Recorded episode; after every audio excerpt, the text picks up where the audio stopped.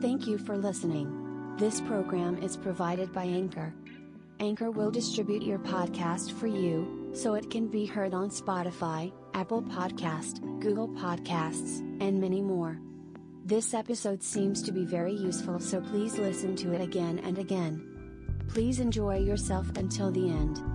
Download the free Anchor app or go to anchor.fm to get started.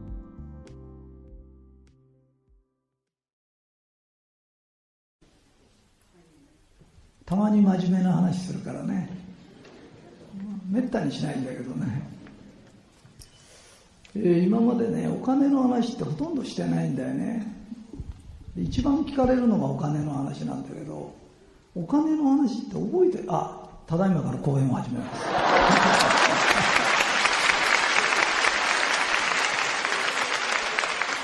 あのねお金だけはこうすると確率が良くなるよってだけなの。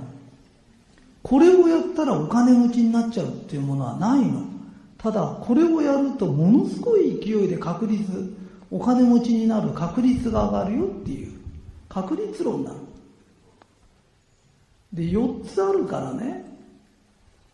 10×10×10× っていうように覚えて1個でもできれば大したもんだで今日は4つ教えるけど1個だけ1個だけ覚えて帰って。いやもう2個覚えよう。え？うん4つとも覚えたいだろうけどね。まずねお金持ちになる人ってねこれだけ覚えてね。お金を持てない人っているでしょ。お金に愛されない人。簡単に言うとねお金に対する偏見を持ってる。この偏おかみんな自分がお金に偏見がないと思ってるでしょ？あるんだよそれが。そのお金の偏見っていうのが人の偏見に出るんだよ。簡単に言うとね誰かがちょっとしか働かなくてうんとお金を儲けてるとするよね。それに対して腹立てるんだよ。簡単に言うとなんていうの？うちの上役は私よりろくに働いてないのに私より高い給料もらってるとか。そのことに対して腹立つんだよ。それから同級生が例えば勉強もできなかったし自分より運動もできなかった。ところがそういうやつが親に家建ててもらった。OK? そう腹立てる人がいるんだよ。だ腹立てるってことは許せないんだよな。わかる？うまくお金が入ってきたやつを許せないんだよ。そうするとそういうお金が余分に入ってくるようなことを許せませんっていう波動を天に出すんだよ。わかるかな？あのね実力以上で構わないの。この前みっちゃん先生がね今売れてる本であの大金持ちごっこって書いたんだよね。でライターさんが書いてくれて一行も書いてないんだよ。いやそこそこなんだよ。通は全部自分でやったことをすごいって言うんだよ。だけど本書ける人でも出ないんだよ本って。それ書けない人が出ちゃうんだよ。そこがすごいんだよ。あのすここに来てる人はすごいタイプなんだよ。すごい人の出世の仕方って違うんだよ。意外。よかったねっていうのが魔法の言葉なの。実力もない人間が親に家建ててもらった。よかったねって言えばいい。だって実力があったらとっくに持ってんだもんな。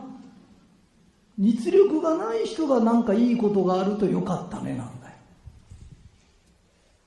よ。わかるかな。で焼きもちいや別に嫉妬だよな。嫉妬。知っひとりさんのこと嫌いだっていう、いうか、旦那さんでな、旦那さんに多いんだよ。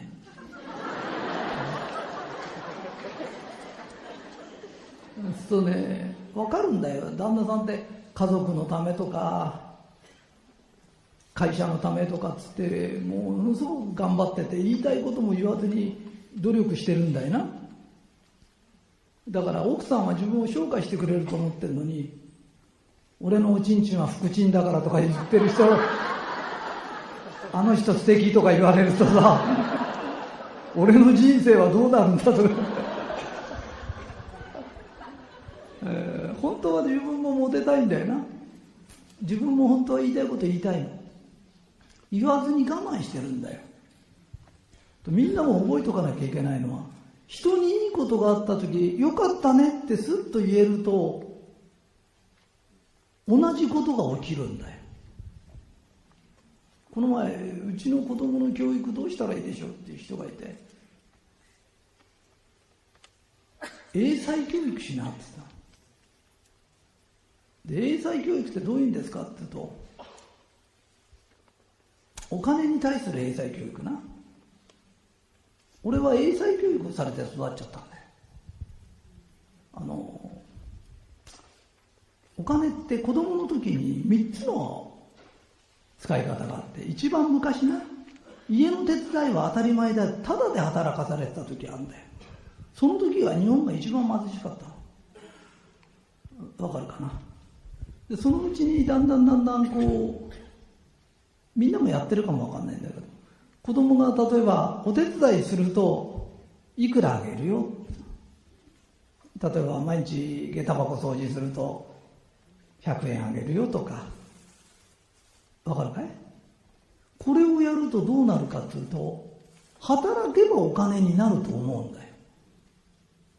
OK ですか？ここまで。で、そ、それはいいんだよ。これは続けなきゃいけないよ。働いたらお金くれる。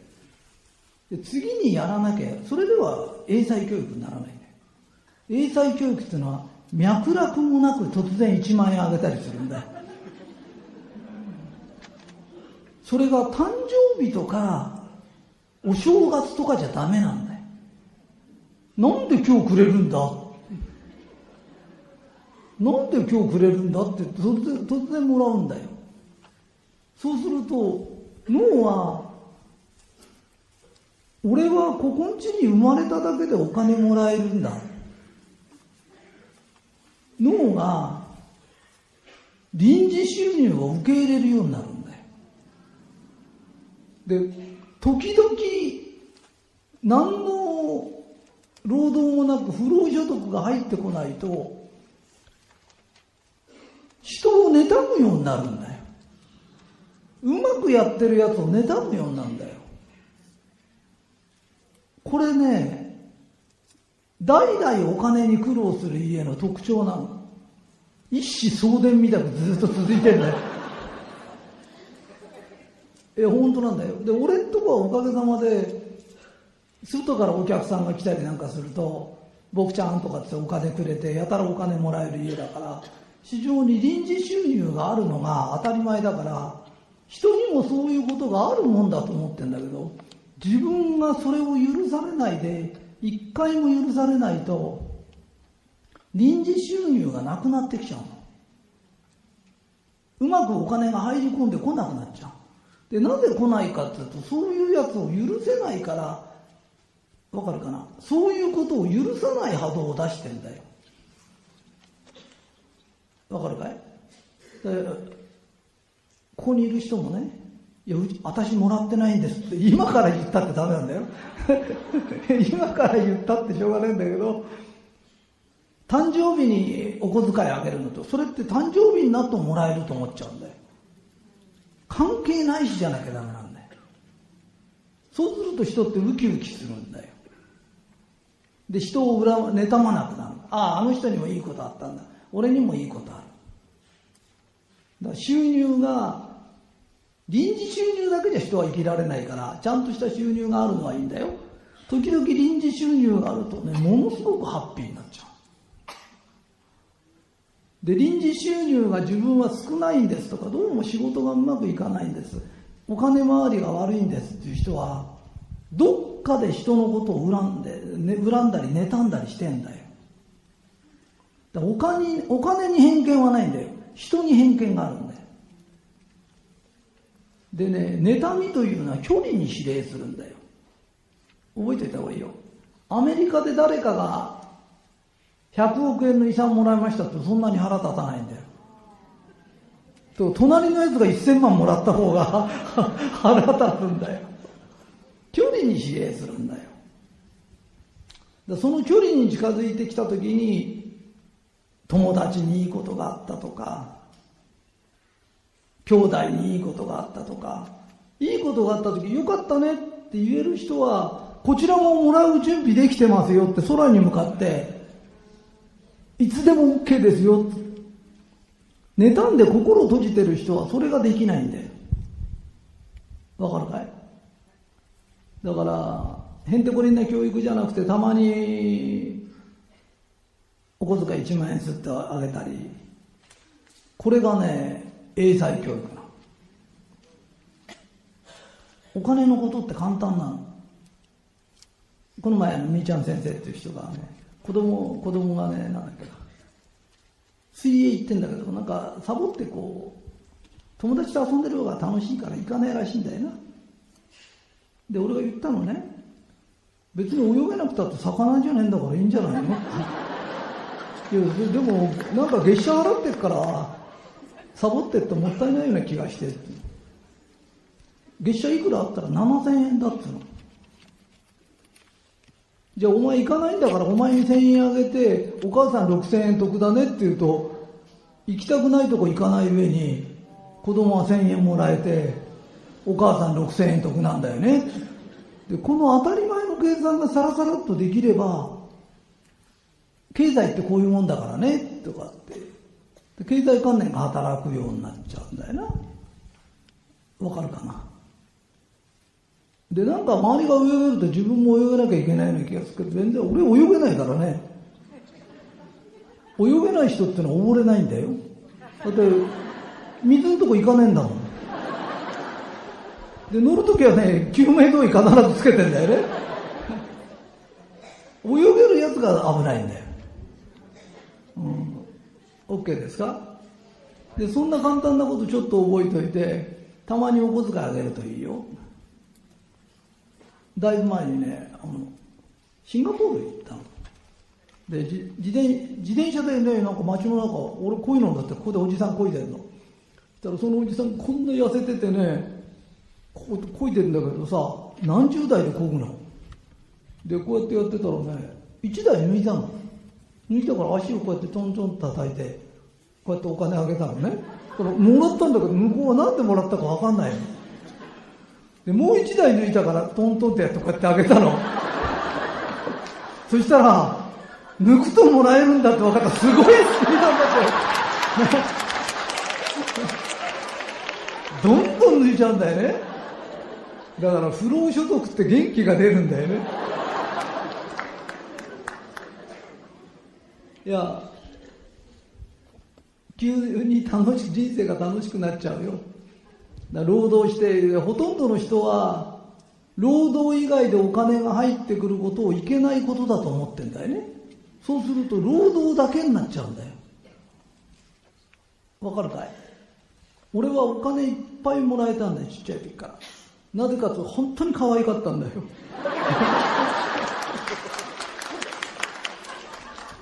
いやそれ大きいんだよ。人に愛されるってあの親が子供愛してないわけじゃないんだよな。自分たちが働いた時は働いてお小遣いももらえなかったんだよな。その頃の日本は豊かでしたかって言うと貧しいよな。豊かになったら働いた分ぐらいお手伝いするとお小遣いくれるようになったんだよな。でもそうじゃないんだよ。あのロックフェラーの息子でもなんでも大学の時にアルバイトみんなするの。外国では。大金持ちでもするの。だからってアルバイトの金で生きろとは言わないんだよ親は大体働くと一日どのぐらいかを教えるために働かせるんだよ言ってることわかるかい？ですだけど、大学の費用だとかお金がかかることはちゃんとくれるんだ不労所得もあるんだよ。金持ちの家はダブルで知ってるんだよ。でこれが偏っちゃダメなんだよ。簡単に言うとなんていうの？働かないでお小遣いばっかしもらってる人も社会で通用しないんだよ。働いた分だけしか全く収入がないよ、あれすると貧しくなっちゃうんだよ。で、逆に言うと、うまく収入が入ってくる人を見ると腹立てるようになっちゃうんだよ。腹立てると天に向かって世間に向かっても許せない波動を出すんだよ。許せない結果お金が入ってる人は別に何の問題もないんだよ。許せないあなたにだけ入らないんだよ。だって許せないのはあんたなんだもん。もらってる方は許してんだもん、全然。もっともらいたいと思ってるぐらいなんだよな。わかるかい？だから人の幸せを願わなきゃいけないよ。これがうちのお弟子さんが一番最初にやりなさいって言われた。この人に全ての良きことが流れのごとく起きます。わかるかな？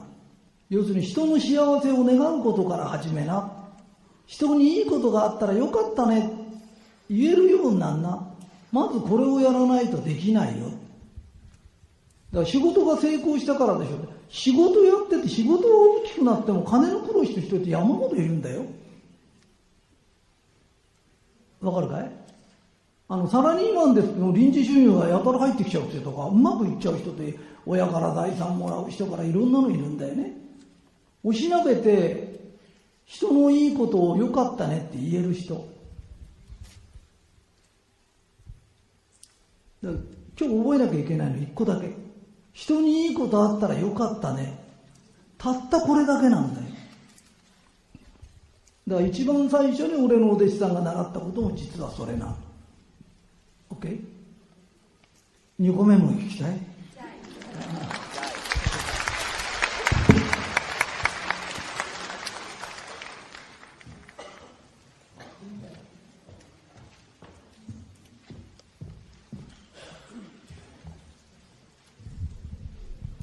ここねライト当たるからね。照り焼きチキンバーガーみたいな。あとね2番目ね。不労所得がある何があるっつっても不労所得って100円の人も100万円の人もいるんだよ。桁が違うんだよ。なんで桁が違うかっていうと自分に対する価値観があるかどうかなんだよ。わかるかい？自分に価値観がないと思ってる人っているんだよ。自分に価値観がないと思ってる人は、例えば自分は価値観がないんだと思って働きに行くと、いじめるやつとか、そこで価値観がお前はないんだっていうことを思わせられることが起きるんだよ。ところが価値観があると思ってる人間は、やっぱし俺は価値観があるって結果が起きるんだよ。例えば、俺が英語習いに行くともちろんできないんだよ。わかるかい？そうすると、二日で英語に向かないってことが分かった。だから外国行くときは誰か英語喋れるやつ連れてくか、通訳雇えばいいんだと思うと、そのことで通訳雇えるような人になっちゃうんだよ。ところが、英語ができ、要するに自分に自信がないようなやつほど頑張るんだよ。二日で諦めないんだよ。で、頑張って頑張ってできないで、俺はダメな人間だっていうことを納得するんだよ。わかるかい？ダメな人間ってダメな証拠集めをするんだよ。で、やっぱし自分はダメだったっていうことになるんだよな。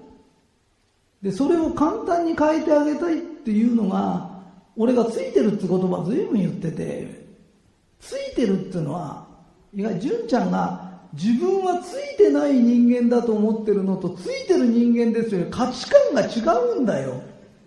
だってついてるんだから。わかるかいこの前、私には浮遊霊しかついてませんとか、お前と話してて落ち込む。すごい奴がいるよな。あのね、何でも否定的に考える人間って、旗から見てても価値観がないんだよ。あいつそういう人いたくないもんな。わかるかい？ついてると思う天国言葉喋る。わかるかな？自分は価値のある人間です。すごい価値のある人間です。大体、ひとりさんってすごい人じゃないんだよ。ものすごい人なんだよ。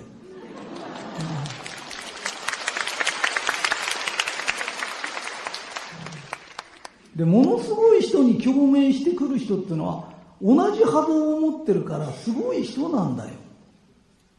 わかるかい？それと、俺たちの脳っていうのは、機械にすると地球と同じ大きさになっちゃうぐらいすごいものなんだよ。この脳を持ち、目を持ち、鼻を持ち、口を持ち、神様が一人ずつにもし入ってるとしたら、大変なものなんだよ。で、神様は、すごいものをいっぱいつけてくれてるんだよ。わかるかい？ですごいものをいっぱいつけられてるのに、自分は価値がない価値がないって言って神様は頭へ来るんだよ。そうすると、お前のどこが価値がないんだって。いや僕これでもできません、あれもできません。できないことはお願いしてやってもらうもんなんだよ。必要なんだよ。全部できたら可愛みがねえんだよ。できないことはね、俺これとこれできないから助けてとかって言うとやってくれんだよ。俺もできないこと山ほどあるんだよ。だけどできることはやってあげて、やってあげてありがとうと言われ、やってもらってありがとうと言い、これが人間の生きる姿なんだよ。それを、これとこれはできないからダメなんです。本当はね、ダメだと思った理由はね、99%親なんだよ。親ってね、自分以上にしたがるんだよ、子供に。それの期待に応えようとすると、あんたが産んだ子がそんなに出来がいいわけねえだろ。それを、今ね、子供がかわいそうなのは、昔金がなかったんだよ。わかるかい？金がないから、みんなで金がないで住んでたんだよ。ところが今お金があるから、お母さんピアノできないのに子供に習わせようとしたりするんだよ。英語喋らせようとしたら自分だってじゃ喋れねえだろうって。その期待に応えようとすると子供がおかしくなっちゃうんだよ。で、親にこ、親の期待に応えられない自分をダメな人間だって言っちゃうんだよ。この前女の子で本当に成績いいんだけど、自分が90点取ると親戚の子は100点だとかって言うんだよ。傷つくよ。それ俺が頑張って5点取ったのにあの子が6点だって言われたら え？大して変わんない傷つくよ、俺は一生懸命やって5点だったんだから。いや、俺は強いからね、いいんだけど、えー、この前、のぶちゃんがね、一緒にドライブしてくれたのね宇野社長ね。で1年に1回ぐらいね胃が痛くなっちゃうの。で旅の途中でねすごい胃が痛くなっちゃって。で病院行くんだけど何でもないの。痛い血液検査とか痛い痕跡すらないんだけど当人はすごい痛がっちゃうでなんでそんなことが前に起きちゃうんですかって言うとノブちゃんはいい人やりすぎなのみんなから好かれようとしちゃダメなの。みんなから好かれるのはね、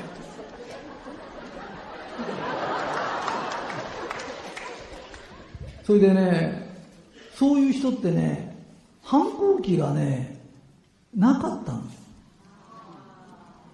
ちゃんとした反抗期っていうのがないから、心の中で、このを忘れちゃうね。このクソババア、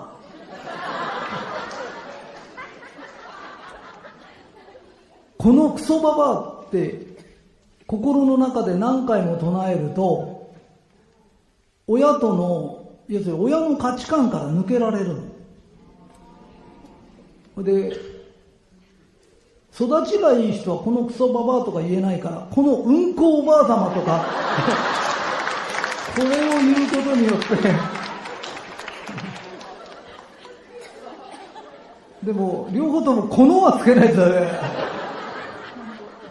このうんこおばあ様とか言うと、何回か心の中で言うと、壁が崩れるの。これ心理学的にも全くそうなの。要するに、お父さんかお母さんのよく育てようというふうに答えられなかったんだよね。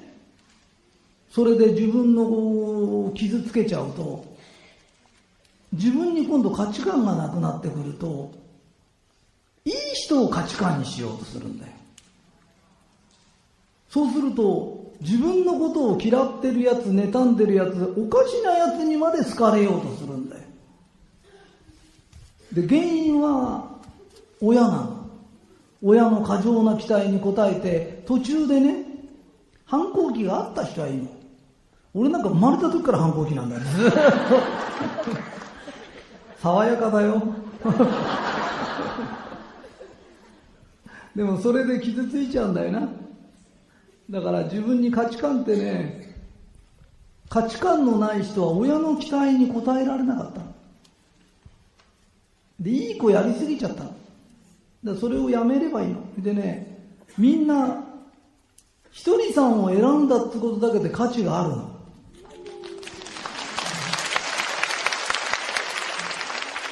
すごい人なの。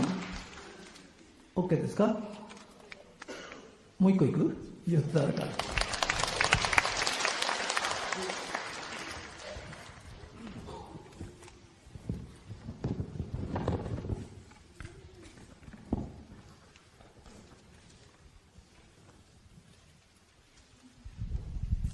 あとね、大金だよ。大金持ちたかったらね、覚えてなきゃいけないことがある。お金はね、いくらでもあるんだよ。それをお金はないと思ってる人がいるんだよ。お金はいくらでもあるんだよ。で、なんであるかっていうと、意外恵美子さんを血液全部抜いたら血液はいくつですっていうような何 cc ですって。人間の体には血液はいくつですっていうよな。だけど、血液って回ってんだよ。生きてるうちいっぱい回ってんだから、その量たるはどのぐらいかって大変な量なんだよ。わかるかい？例えば俺が何百億お金を持とうが、持って歩いてないよね。ってことは銀行にあるんだよな。で、銀行は貸し出してんだよ。ぐるぐるぐるぐる回ってるんだよ。OK? だから、その回ってるのの流れをちょっと変えればいいんだよな。で、恵美子さんと俺が始圧学校で会った時に、一番最初に俺が言ったの、お前とは縁が長くなるけど、この世の中にはお金の流れの川がある。その川の流れに水をちょっと手を入れて、流れを変えてみないか？意外医療費っていうのは例えばだよ。20兆円かかってんだよ。国が出してるだけで、個人が出してるの入れたらもっとだよ。その他に針だとか灸だとか飲んでる薬だとか入れると大変なんだよ。1兆円っていうのは1000兆円、じゃあ1000億が10個集まったの1万億が1兆円なんだよ。わかるかい？それが毎年ぐるぐる流れてる川があるんだよ。それでみんなが治ってんですかって治ってるわけじゃないよな。医療費が増え続けてるってことは病人が増え続けてんだよな。もしそこの流れをちょっと変えたら、膨大にお金が入ってくるんだよ。で、入ってきたお金はどうなるかっていうと、また銀行に上がっててまた流れるんだよ。お金がないと思ってる人はないんだから、脳はないんだから、集める気にはならないんだよ。で、人間の脳は怠け者なんだよ。新しい考えを嫌うんだよ。今まで通りにしてりゃ一番楽なんだよ。ところが、あると思ってる人間にはあるんだよ。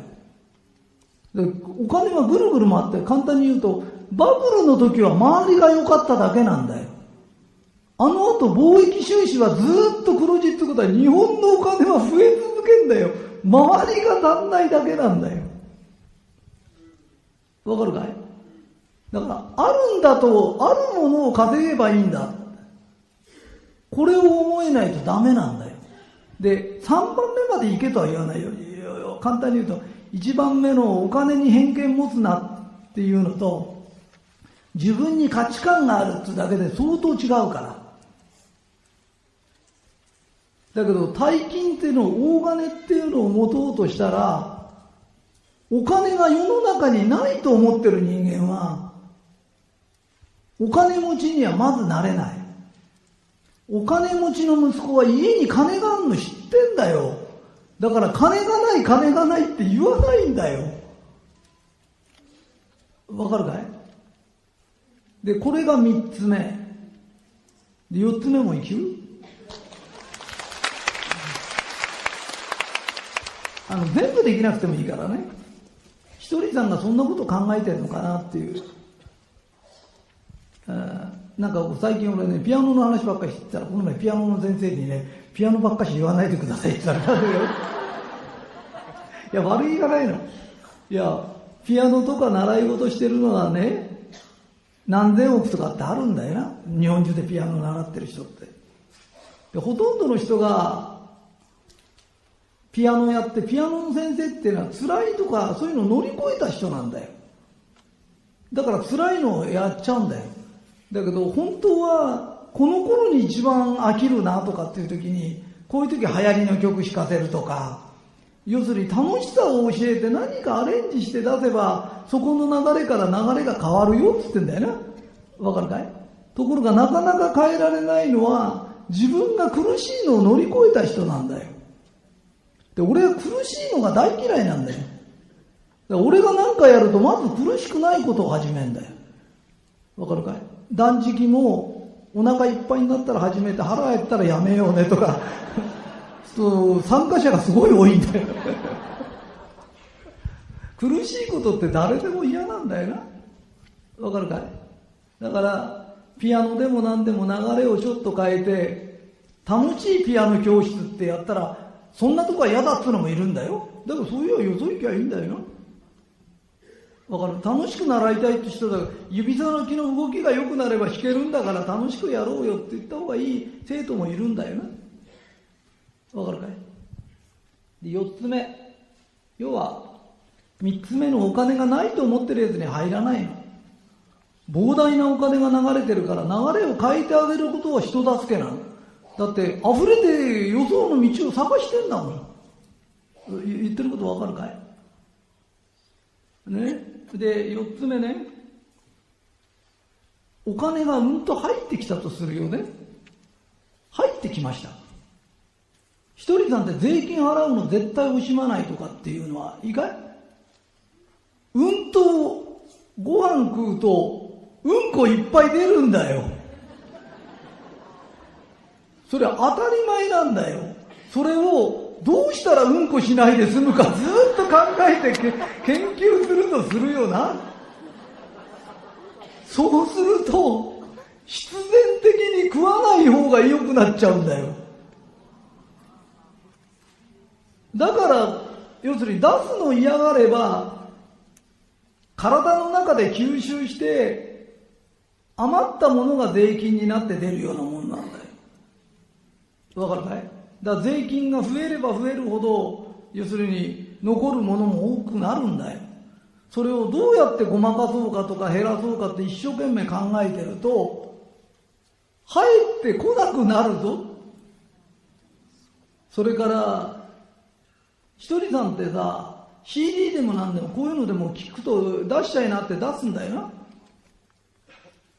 と、これって、公演やったり、CD 出したりすると一番出版よりよっぽどお金になるんだよ。わかるかい？じゃあ、これを売ったとするよな。で、売ってる人っていっぱいいるよ。じゃその人俺より金持ってんの？ないよな。わかるかい？それから、今の自分の生活の水準っていうのがあるんだよ。俺あの、恵美子さんと協調ですとかって俺一円ももらったことないんだよな。いや、本当に。で、何言いたいのかっていうと、俺も出版で食ってるんだったら、恵美子半分ちょうだいもいいんだよ。だけど、納税日本一になって、お弟子さんが書いたものでちょっとちょうだいとかって言って嫌われるぞ。いや、本当に。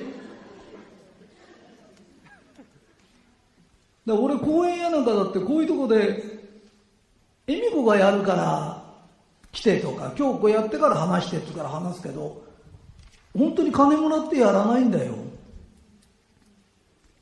で、金もらってやってる人がいけないんじゃないんだよ。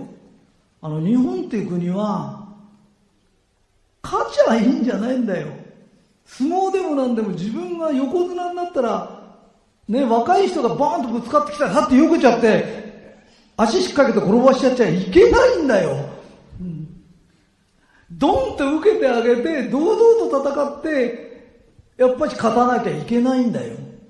だから上になればなるほど最初のうちは分かんないで一生懸命やってても上になってきた時嫌われるようなことすると他力が入らねえんだよわかるかい？出すもの出すそれから社長になってきたりなんかしたら自分ができることでもできないふりしなきゃいけないんだよそれね花持たせるっつうんだよこれは俺のがうまいんだとかって、それじゃ相手が肩なしになっちゃうんだよ。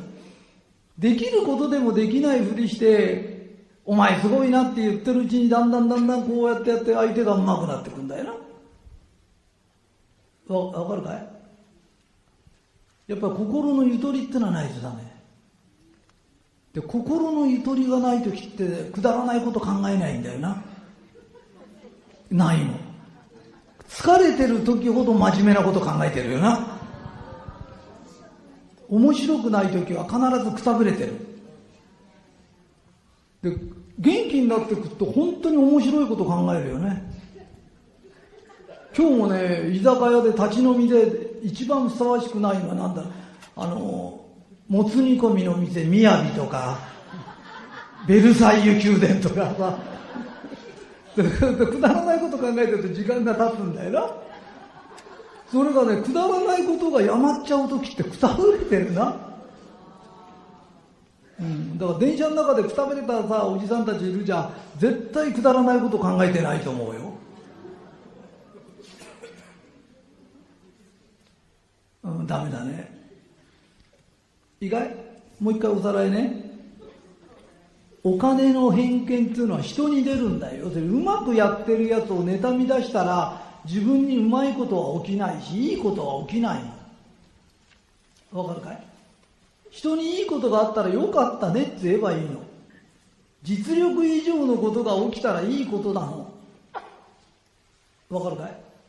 だっていい家に生まれただけで金持ちのやっているんだよ。なんでみんな王子様に憧れんの？素敵なおじさんってあいそれがもし大工かなんかだったら憧れるかお前。人間的にどっちが立派かの問題じゃねえんだよ。え？本当だろ？だから人間っていうのは不労所得があることはいいことなんだよ。前世にいいことしてたのか分かんないの。あなたの知らないところで良きことをしてるのか分かんないずっとずっとね前世からの因縁なんだよあなたは今妬んでるんだよなって。その妬みをやめなさいって。身内とか周りに神様が出してくれるんだよ。神の試験っつんだよ。出てきた時に、あなたは妬みますか？よかったねって言えますかで、人生が変わるんだよ。神様の試験に合格しなきゃダメなの。わかった？ね、だからそれが一つ。それからね、自分の価値がないと思うのやめな人間は価値があるんだよ成績が悪かろうが体が具合が悪かろうがあんなこと知ったことじゃないの人間は価値があるの俺はそのことずっと知ってたの。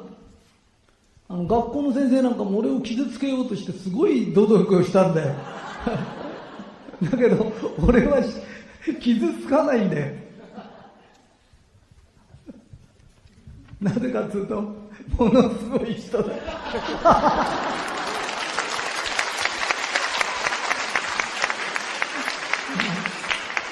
え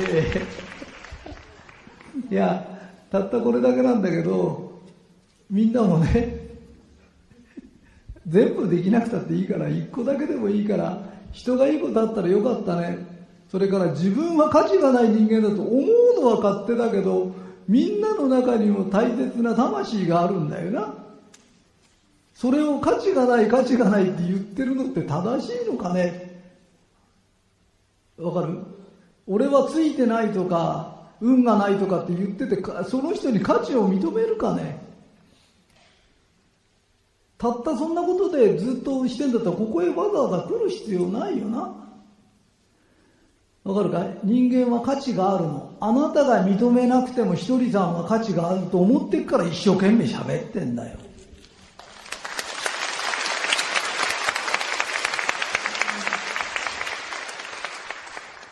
で、これで、公演は終わりね。だから一旦終わるからね。じゃあ一旦終わりますよ。はい。はい